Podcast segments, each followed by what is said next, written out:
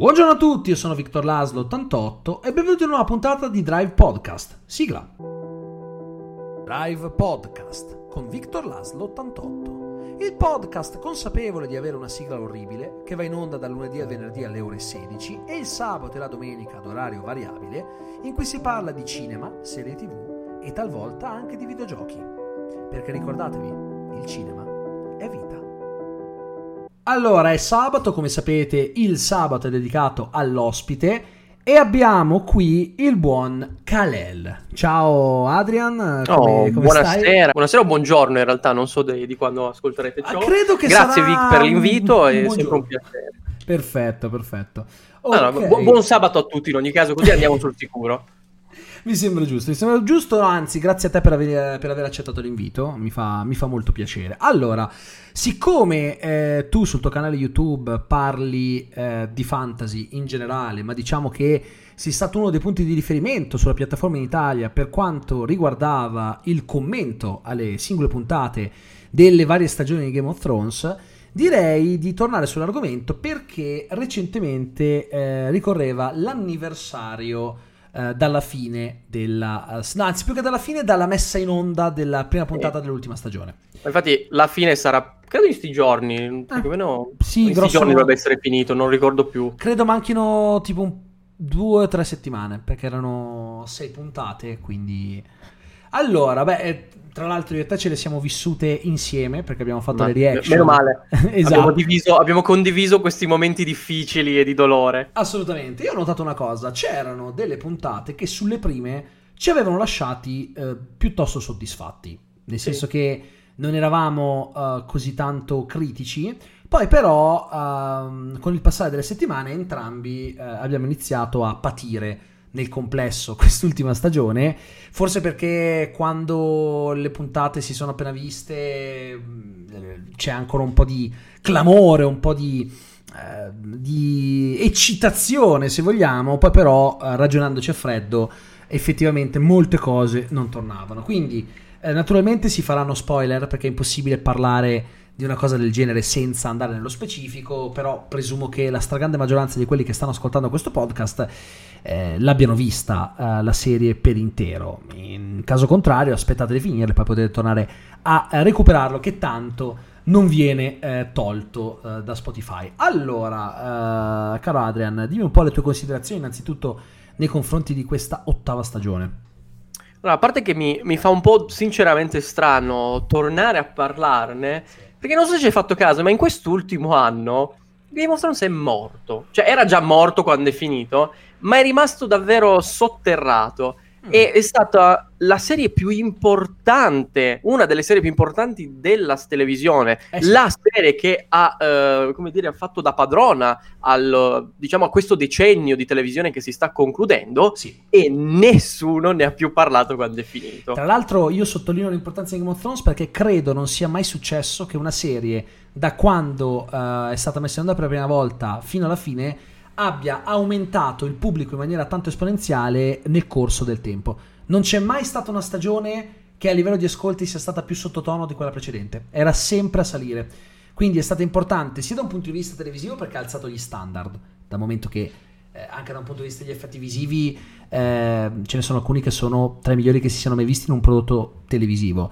E, e poi è stata importante anche da un punto di vista proprio commerciale. Ed è vero, è vero, è un po' morto. Al di là di qualche notizia sporadica sugli spin-off, non è che si sia tornato molto a parlarne, eccezione fatta per gli ultimi tempi in cui per appunto ricorreva l'anniversario della messa in onda della, della prima puntata dell'ultima serie, della stagione. Certo, ma eh, tu, io aggiungerei però soprattutto sempre parlando dell'importanza di Game of Thrones, l'impatto sociale che ha Eh sì. avuto. Perché forse non, non- non ce ne rendiamo conto perché ormai noi, dico io te, ma anche la stragrande maggioranza del pubblico che ci segue, ormai è molto abituato al concetto di serie TV, di serialità e tutte queste cose qui, quindi molte cose, tra file virgolette, le dà per scontato.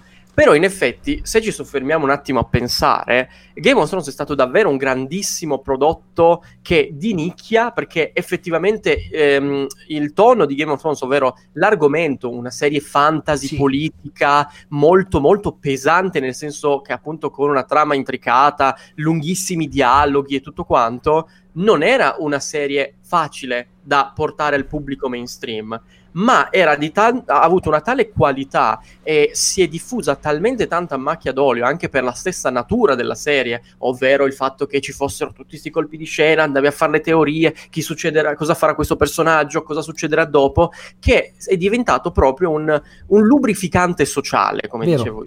Un po' come lo sono diventate in realtà anche tutte le serie nell'ultimo periodo ma Game of Thrones secondo me è stata una delle prime um, in tempi recenti a fare questo grande passo in avanti. A me viene da pensare anche a tutti i video che vedevo delle ultime stagioni dove non tanto da noi, ma per esempio nel, in America o nel Regno Unito trasmettevano le puntate di Game of Thrones a, nei bar. Sì, come le, come le, partite di calcio. Esatto, come le partite di calcio, tutte le persone che si riunivano a guardare uh, la partita, persone sconosciute ma unite dallo stesso interesse verso una serie TV. È incredibile, sì. E soprattutto una cosa che non era mai successa con nessuna serie TV non ne potevi parlare neanche troppo ad alta voce quando eri eh, in un locale pubblico, perché io mi ricordo che ero uh, con un amico all'All You Can Eat e ne stavamo parlando, stavamo commentando l'ultima puntata uscita in quel periodo della, credo, sesta stagione, ok?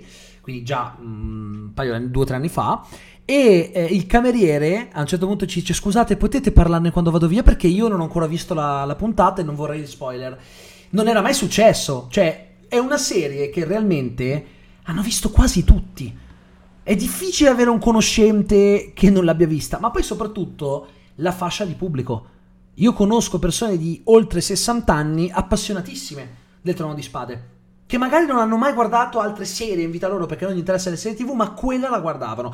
E tra l'altro vorrei ricordare anche una cosa. Non stiamo parlando di una serie che, onda, che è andata in onda in prima visione su, sulla TV pubblica. Perché sì, andavano in onda le puntate su Rai 4, ma con anni di distanza rispetto sì. all'uscita. In Italia si trovavano o su Now TV o su Sky, piattaforme a pagamento. E Now TV non è come Netflix che eh, viene utilizzata così tanti utenti. Eh, più che altro, eh, magari la utilizzano quelli che come me non hanno interesse a farsi Sky, ma vogliono comunque alcuni contenuti di Sky. Per il resto, eh, lo spettatore medio eh, preferisce farsi l'abbonamento a Sky. Quindi, certo. essendo una serie sulla pay TV, è ancora più assurdo che nel nostro paese sia andata così tanto. Ma soprattutto se contiamo che palesemente moltissime persone su detto abbonamento lo facevano solo esclusivamente per Game of Thrones, solo per quello. Che non è una cosa da poco comunque, che tu ti no, fai no. un intero abbonamento per un servizio solo per guardare una cosa, perché ti sottolinea l'importanza e la valenza che quel prodotto ha, se addirittura porta le persone a fare un simile investimento.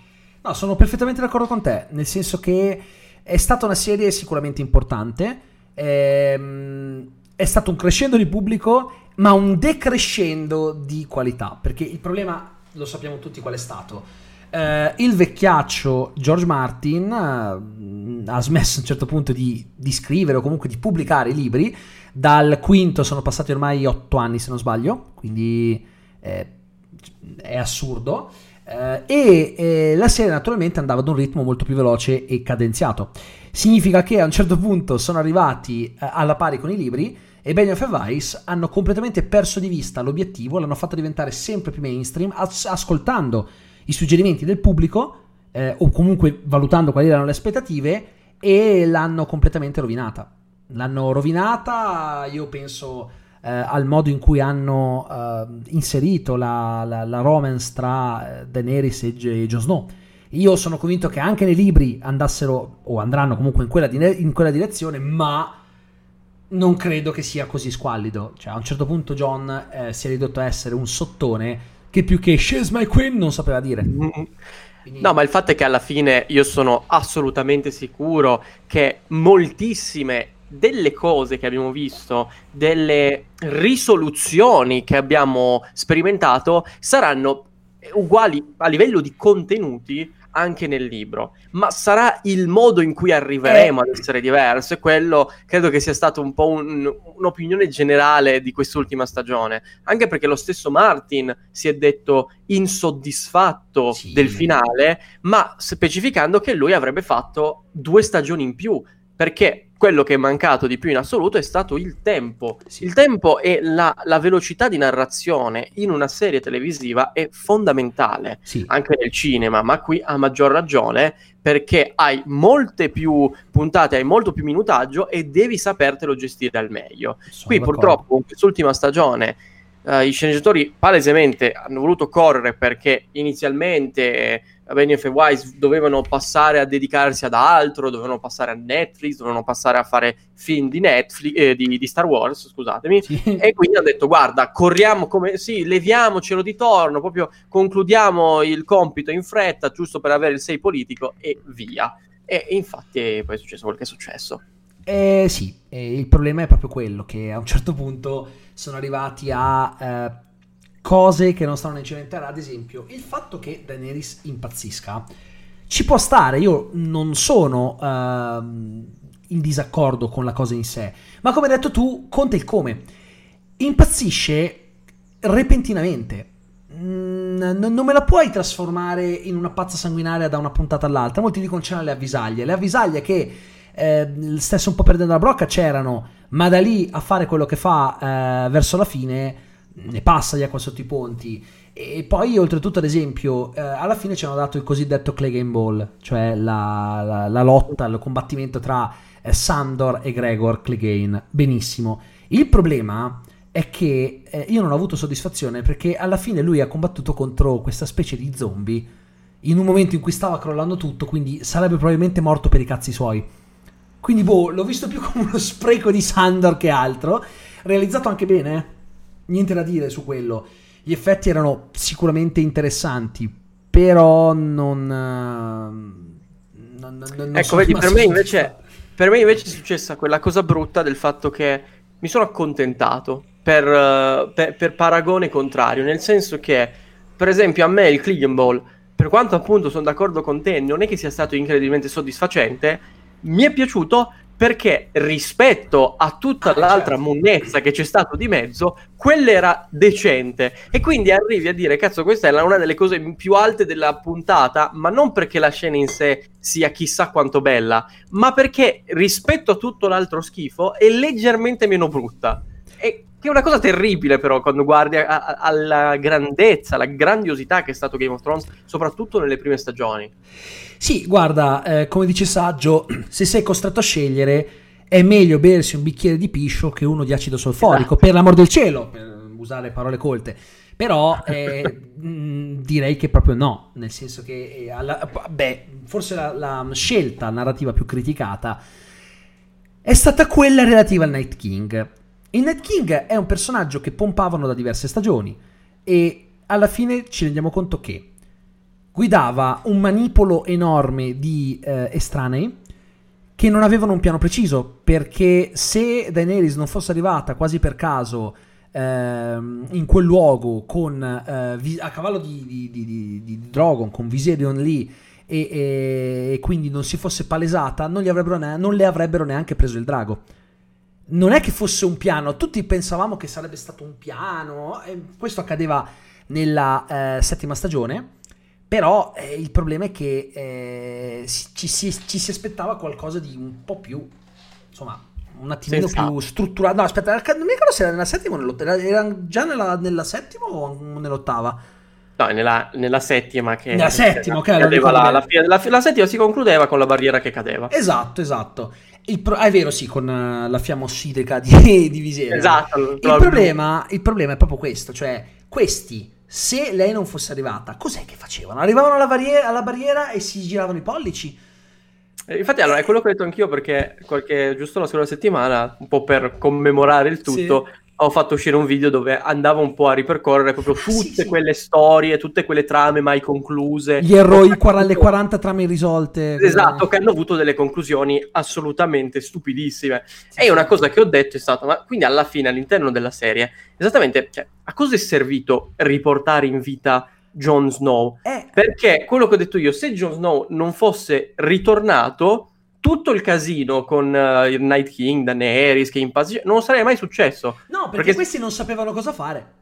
Esatto, esatto. E, e- e per l'appunto, alla fine, il Ned King viene ucciso da Arya Stark.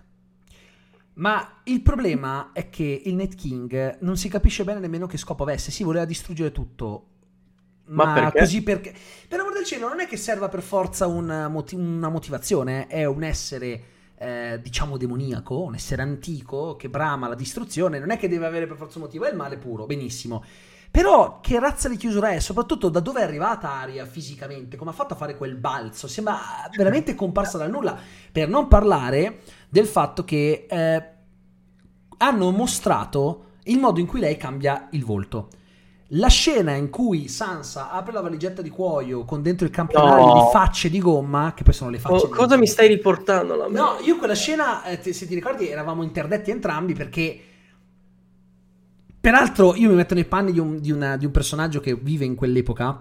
Non è che esistono le cartolerie che sotto Halloween ti mettono le maschere di gomma. Cioè, io- questi qui Sì. vedono proprio delle facce dentro la valigetta. Ma mettimela sulla magia. E soprattutto, Ma poi? soprattutto Ma anche come fa a stata- cambiare la forma fisica? Ma a parte questo, cioè, tu, ti- tu stai già andando oltre. Perché la vera domanda era: ma alla fine anche quella scena, che cazzo serviva? A niente! Perché poi non, non- non usa più neanche. Cioè, tu spendi un'intera stagione per farmi vedere Aria che si allena e che com- per- cerca di imparare queste tecniche misteriose per cambiare volto. Le usa mezza volta quando succede quella cosa per far fuori Walder Frey. Che ripeto, secondo me, in realtà avrebbe potuto farlo anche senza la tattica della maschera Ah, sì, sì. e poi non, non la ripigliano più. Che ci stava quella scena se me la dicevi, guarda, ti sto imboccando a te, spettatore, questa scena per farti capire quali siano le potenzialità di Aria. Aria può fare questa cosa, può infiltrarsi con i suoi poteri e uccidere una persona. E lì tutti quanti abbiamo detto, chissà che succederà, magari sarà lei a uccidere Certo. Cersei, si infilerà, prenderà il volto di Jamie, 3000 teorie. No, non ne servita assolutamente un cazzo alla fine. Che è un po' il riassunto di, di tutta quest'ultima di quest'ultima stagione. Cose che ti vengono costruite per, per stagioni, per anni, Sì. che palesemente la serie ti sta dicendo tieniti questa cosa a mente perché sarà importante in futuro e non vanno da nessuna parte. E questo Guarda. è, è proprio è una cattiva sceneggiatura perché lancia gli- Orribile, direi. lasci sì, esatto, gli indizi che tu lasci all'interno delle tue puntate devono avere un scopo Ah, sì. o li usi per sviare, se poi mi dai un altro colpo di scena e dici ah ok quella scena serviva soltanto per farmi pensare il contrario, o portano da una parte, ma loro non hanno fatto nessuna delle due, quindi sono totalmente inutili. Sono mh, perfettamente d'accordo con te. Io trovo che ehm, abbiano gestito male tante cose. Se dovessimo stare qua a parlare di tutto, penso che il podcast durerebbe un'ora. Quindi andiamo avanti ancora un attimo a analizzare alcune cose, ma giusto le principali. Ehm, il problema grosso è che a un certo punto sembrava proprio che andassero avanti per inerzia, non vedendo l'ora di levarsela dalle palle. È brutto da dire, e quando hai un fenomeno pop culturale del genere in mano, è un peccato eh, che si vada di fretta. Peraltro, Martin ha detto ehm, sarebbero servite due stagioni in più. Per quanto mi riguarda, eh, il numero di stagioni andava anche bene, ma perché fare tutte le stagioni da 10 puntate e le ultime due da 7 e da 6? Quelle quattro puntate, quelle, ehm, quelle diciamo sette puntate Sette, mancanti in tutto, ok? Potevano essere decisive nel dare più tempo allo show per respirare.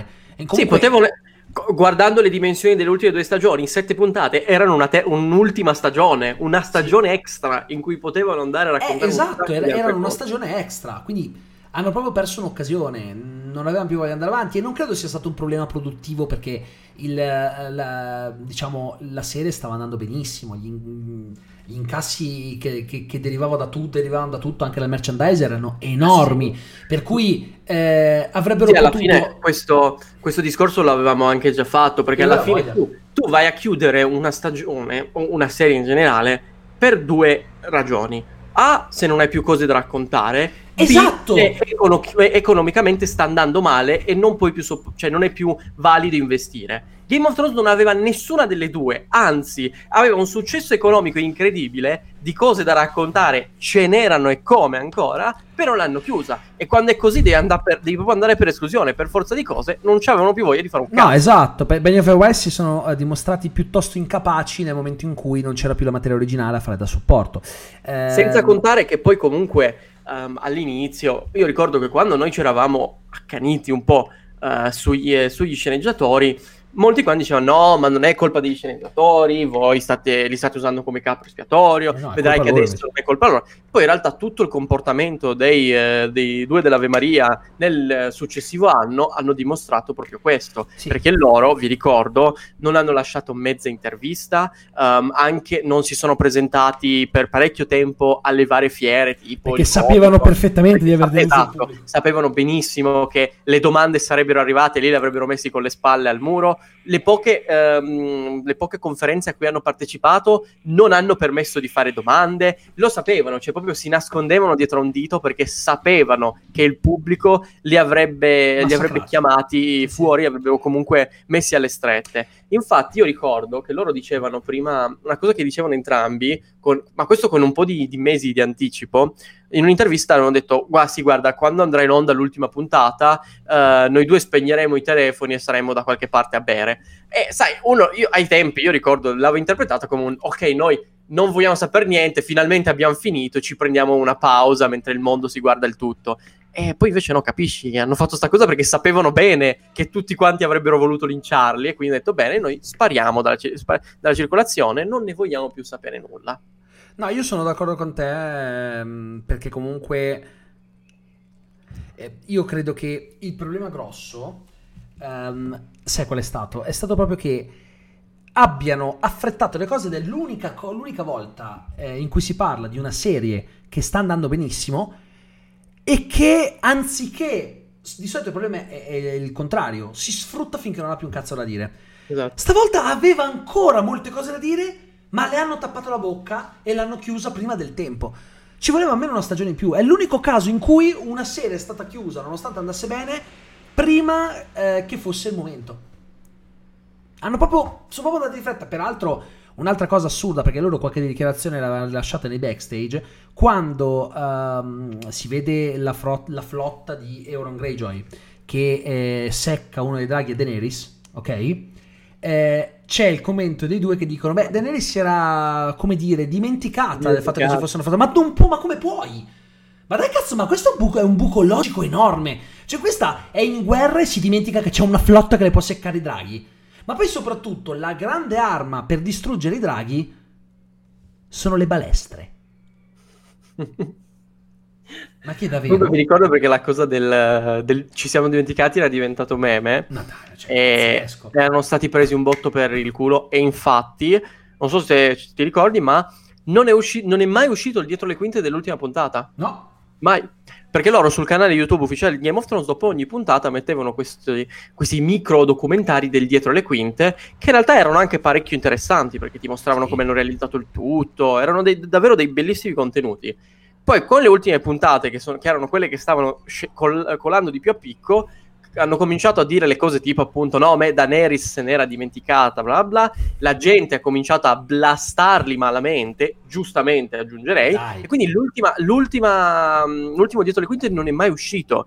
E quello per me è uno dei più grandi misteri. Io davvero, io pagherei oro per sì. vedere dietro le quinte e sapere quali cazzo di giustificazioni hanno tirato i due. No, ma poi tra le altre cose si conclude in una maniera assurda con eh, Bran che diventa re, ma completamente a caso, con quella gag simpaticissima di Edmure che si propone con Sansa che dice zio, senti, vai a vedere il bianchino in osteria non romperci i coglioni.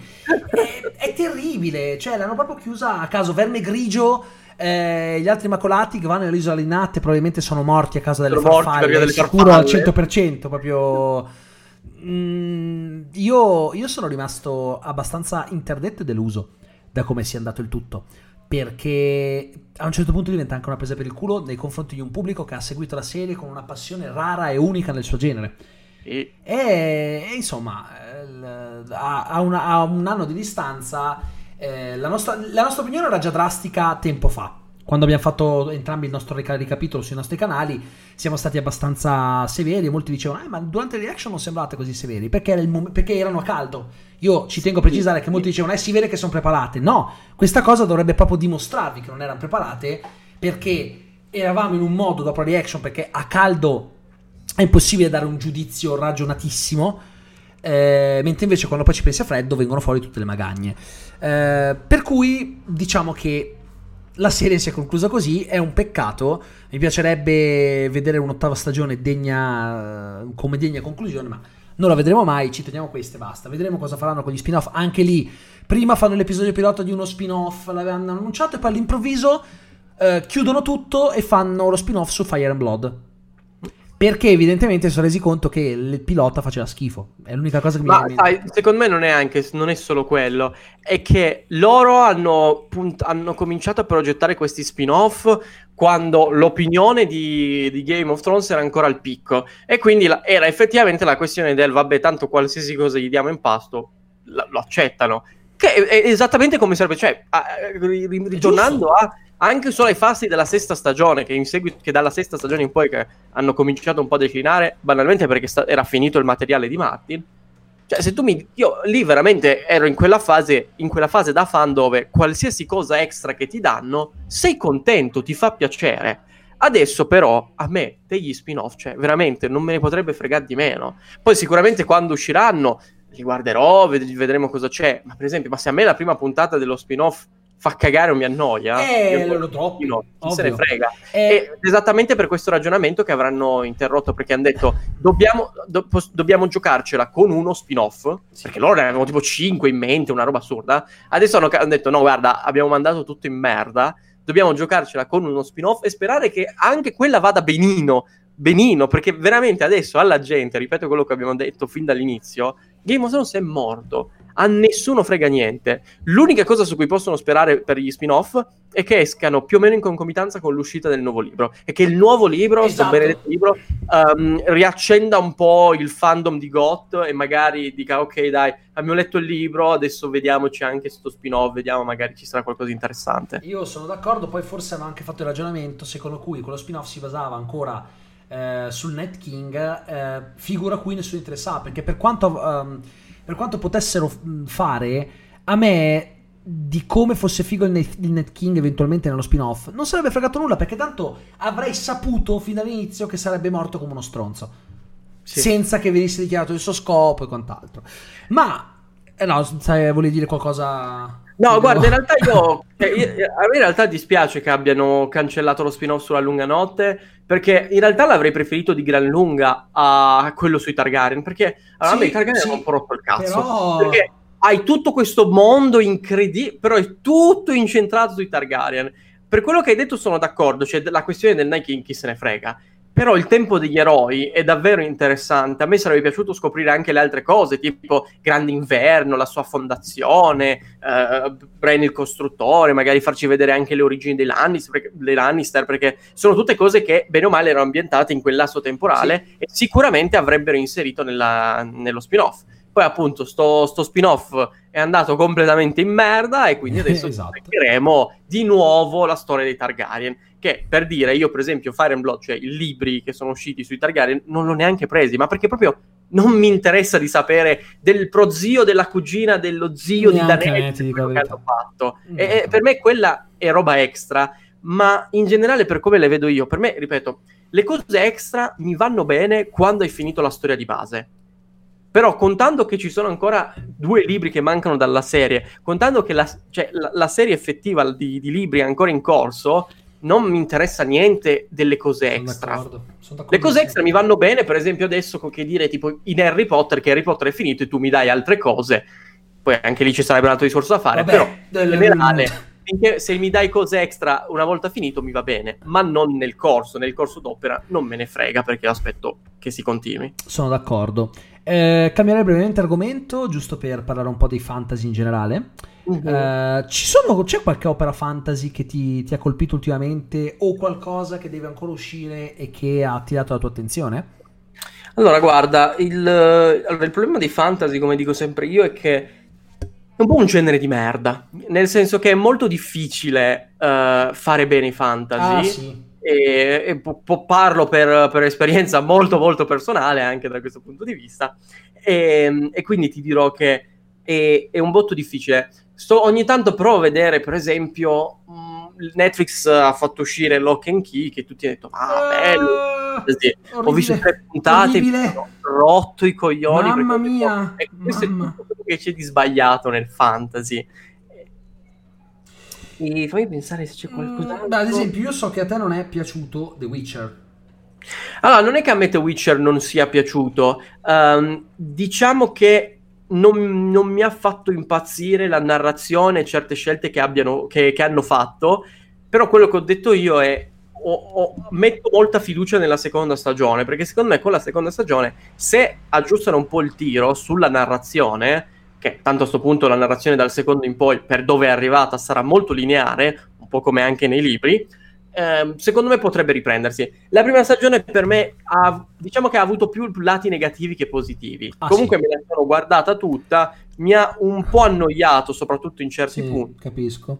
Perché ripeto, per me la, le parti con Geralt erano fighissime. Il problema è che non c'erano solo parti con Geralt, c'erano, ti dovevi sorbire anche un sacco di altre robe. Io sai che, che non sono d'accordo con te, io l'ho adorata, l'ho amata alla follia, quindi sì, sì, no, ma capisco so, so perché posso averti annoiato, eh, però a me ha fatto l'effetto completamente opposto. Beh, meno male, ripeto, alla fine. Ah, Poi, sì, io, sì. per l'amore di Dio, io ho gusti molto difficili e, e ne sono assolutamente consapevole. Infatti, anche nella, nella mia uh, recensione di The Witcher sono, ho cercato di essere molto oggettivo e spiegare per filo e per segno perché certe cose vi fossero andate bene, mentre molte altre no. Ci sta, nel senso che il mondo è bello perché è vario, eh, come si suol dire, per usare un, prove- un semi-proverbio. Um, per quanto riguarda uh, il fantasy, uh, più che, uh, parliamo anche magari di Young Adult, che è una, un genere, un filone che secondo me ormai è morto, ma che cercano costantemente di portare in vita. Beh, sta per uscire il nuovo Hunger Bravissimo, Games. proprio quello. Ah. Eh, ma quando hai detto morto, riportare in vita, ho detto, mmm, chissà allora, cosa si riferisce. Ti dico che quando ho scoperto che sarebbe uscito questo libro, l'ho subito preordinato. Perché a me i libri erano piaciuti, nonostante la Collins, secondo me, non sappia scrivere. Uh, però diciamo che eh, sono moderatamente curioso, non è con questo hype incredibile. Ma tu come la vedi la ripresa di questa saga? Che è sicuramente una ripresa voluta dalla casa editrice in accordo con eh, la distribuzione dei film, perché dovevano...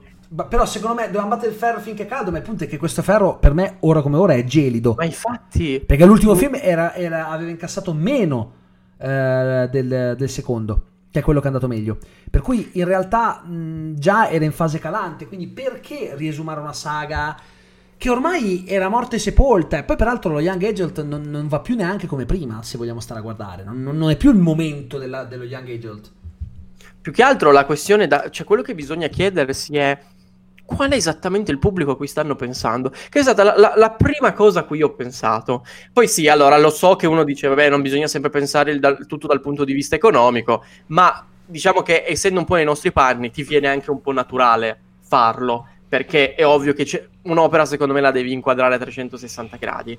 E la prima cosa, quando, questo è tipo uno spin-off, no? Vero? Da quel che ho letto. È un prequel, è un prequel sul giovane presidente Snow.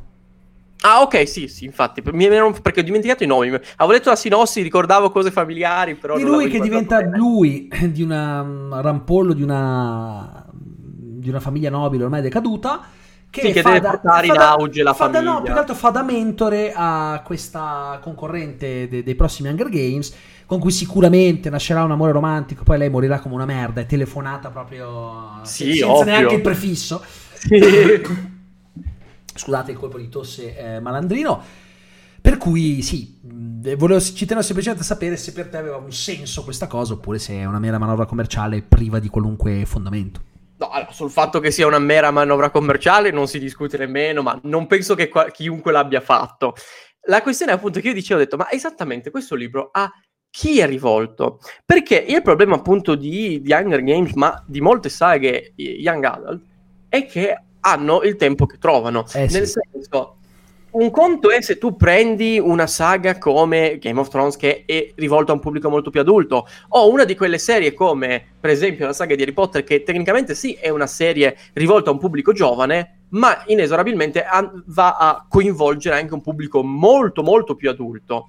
Eh sì. Però Hunger Games come saga è molto young adult. Per carità, sicuramente ci saranno anche magari adulti o persone un po' più avanti con l'età che l'hanno apprezzata, assolutamente. Sicuramente, Ma però il suo pubblico era quello, cioè anch'io Hunger Games l'ho letto quando ero al liceo. Quando e... erano young adult, esatto. Esa- es- esatto. Ma adesso, allora, il suo pubblico di base è cresciuto, perché adesso non mi ricordo, di che anno sono i libri? Sono primi uh, anni? Sì, nel senso che mi ricordo che nel 2012 io li lessi tutti e tre ed erano già usciti da qualche anno, per cui secondo me sono prima del 2010. Allora, il primo Hunger Games è del 2008, guarda, eh, vedi, l'ho appena eh, vedi, vedi. Eh, ok, però è passato, è passato una dozzina d'anni, cioè gli young adult adesso sono adulti trentenni per lo più. Quindi già lì dici il tuo pubblico di base difficilmente, secondo me, lo vai a recuperare. Quindi la questione è, dici, ok, forse provi a buttarlo sulle nuove generazioni, è l'unica su cui la possa vedere. Però, non so, si, parte, si passa all'altro lato del discorso. Hunger Games adesso ha un po' fatto il suo periodo, non è più così conosciuto come, come prima, sì. perché non è che abbia lasciato, era molto... Uh, molto presente nel suo periodo d'oro, ma adesso è caduto un po' nel dimenticatoio. Ma sì, sì, assolutamente. Senza Poi, appunto, sul fatto di, sul bisogno di fare uno spin-off in una serie del genere, lo trovo un po' inutile perché in generale la storia di, di Hunger Games non è molto incentrata, secondo me non è molto basata sul andare ad, come dire, ad espandere la storia del mondo, la, la cosiddetta lore sì. Perché so, cioè, gli Hunger Games per lo più sono incentrati sugli Hunger Games, su, su loro che si devono menare all'ultimo sangue. Esatto. Non è come non è come prendermi appunto Game of Thrones dove se mi fai uno spin-off mi vai a raccontare la storia di una casata o di un continente, come sono successe certe cose, e lì può essere interessante. O uh, gli spin-off di Harry Potter tipo Animali Fantastici, dove nonostante la premessa di partenza fosse stupida, quella degli animali fantastici, vai comunque a raccontarmi uno dei periodi più importanti della storia magica a cui già mi facevi spesso riferimento nell'opera centrale. Per poi trattarlo di merda nel secondo capitolo. Assolutamente. Um, però tu dici per gli Hunger Games non ne vedo molto, cioè mi sembra proprio la solita minestra riscaldata fare di nuovo un altro Hunger Games che racconta la stessa storia.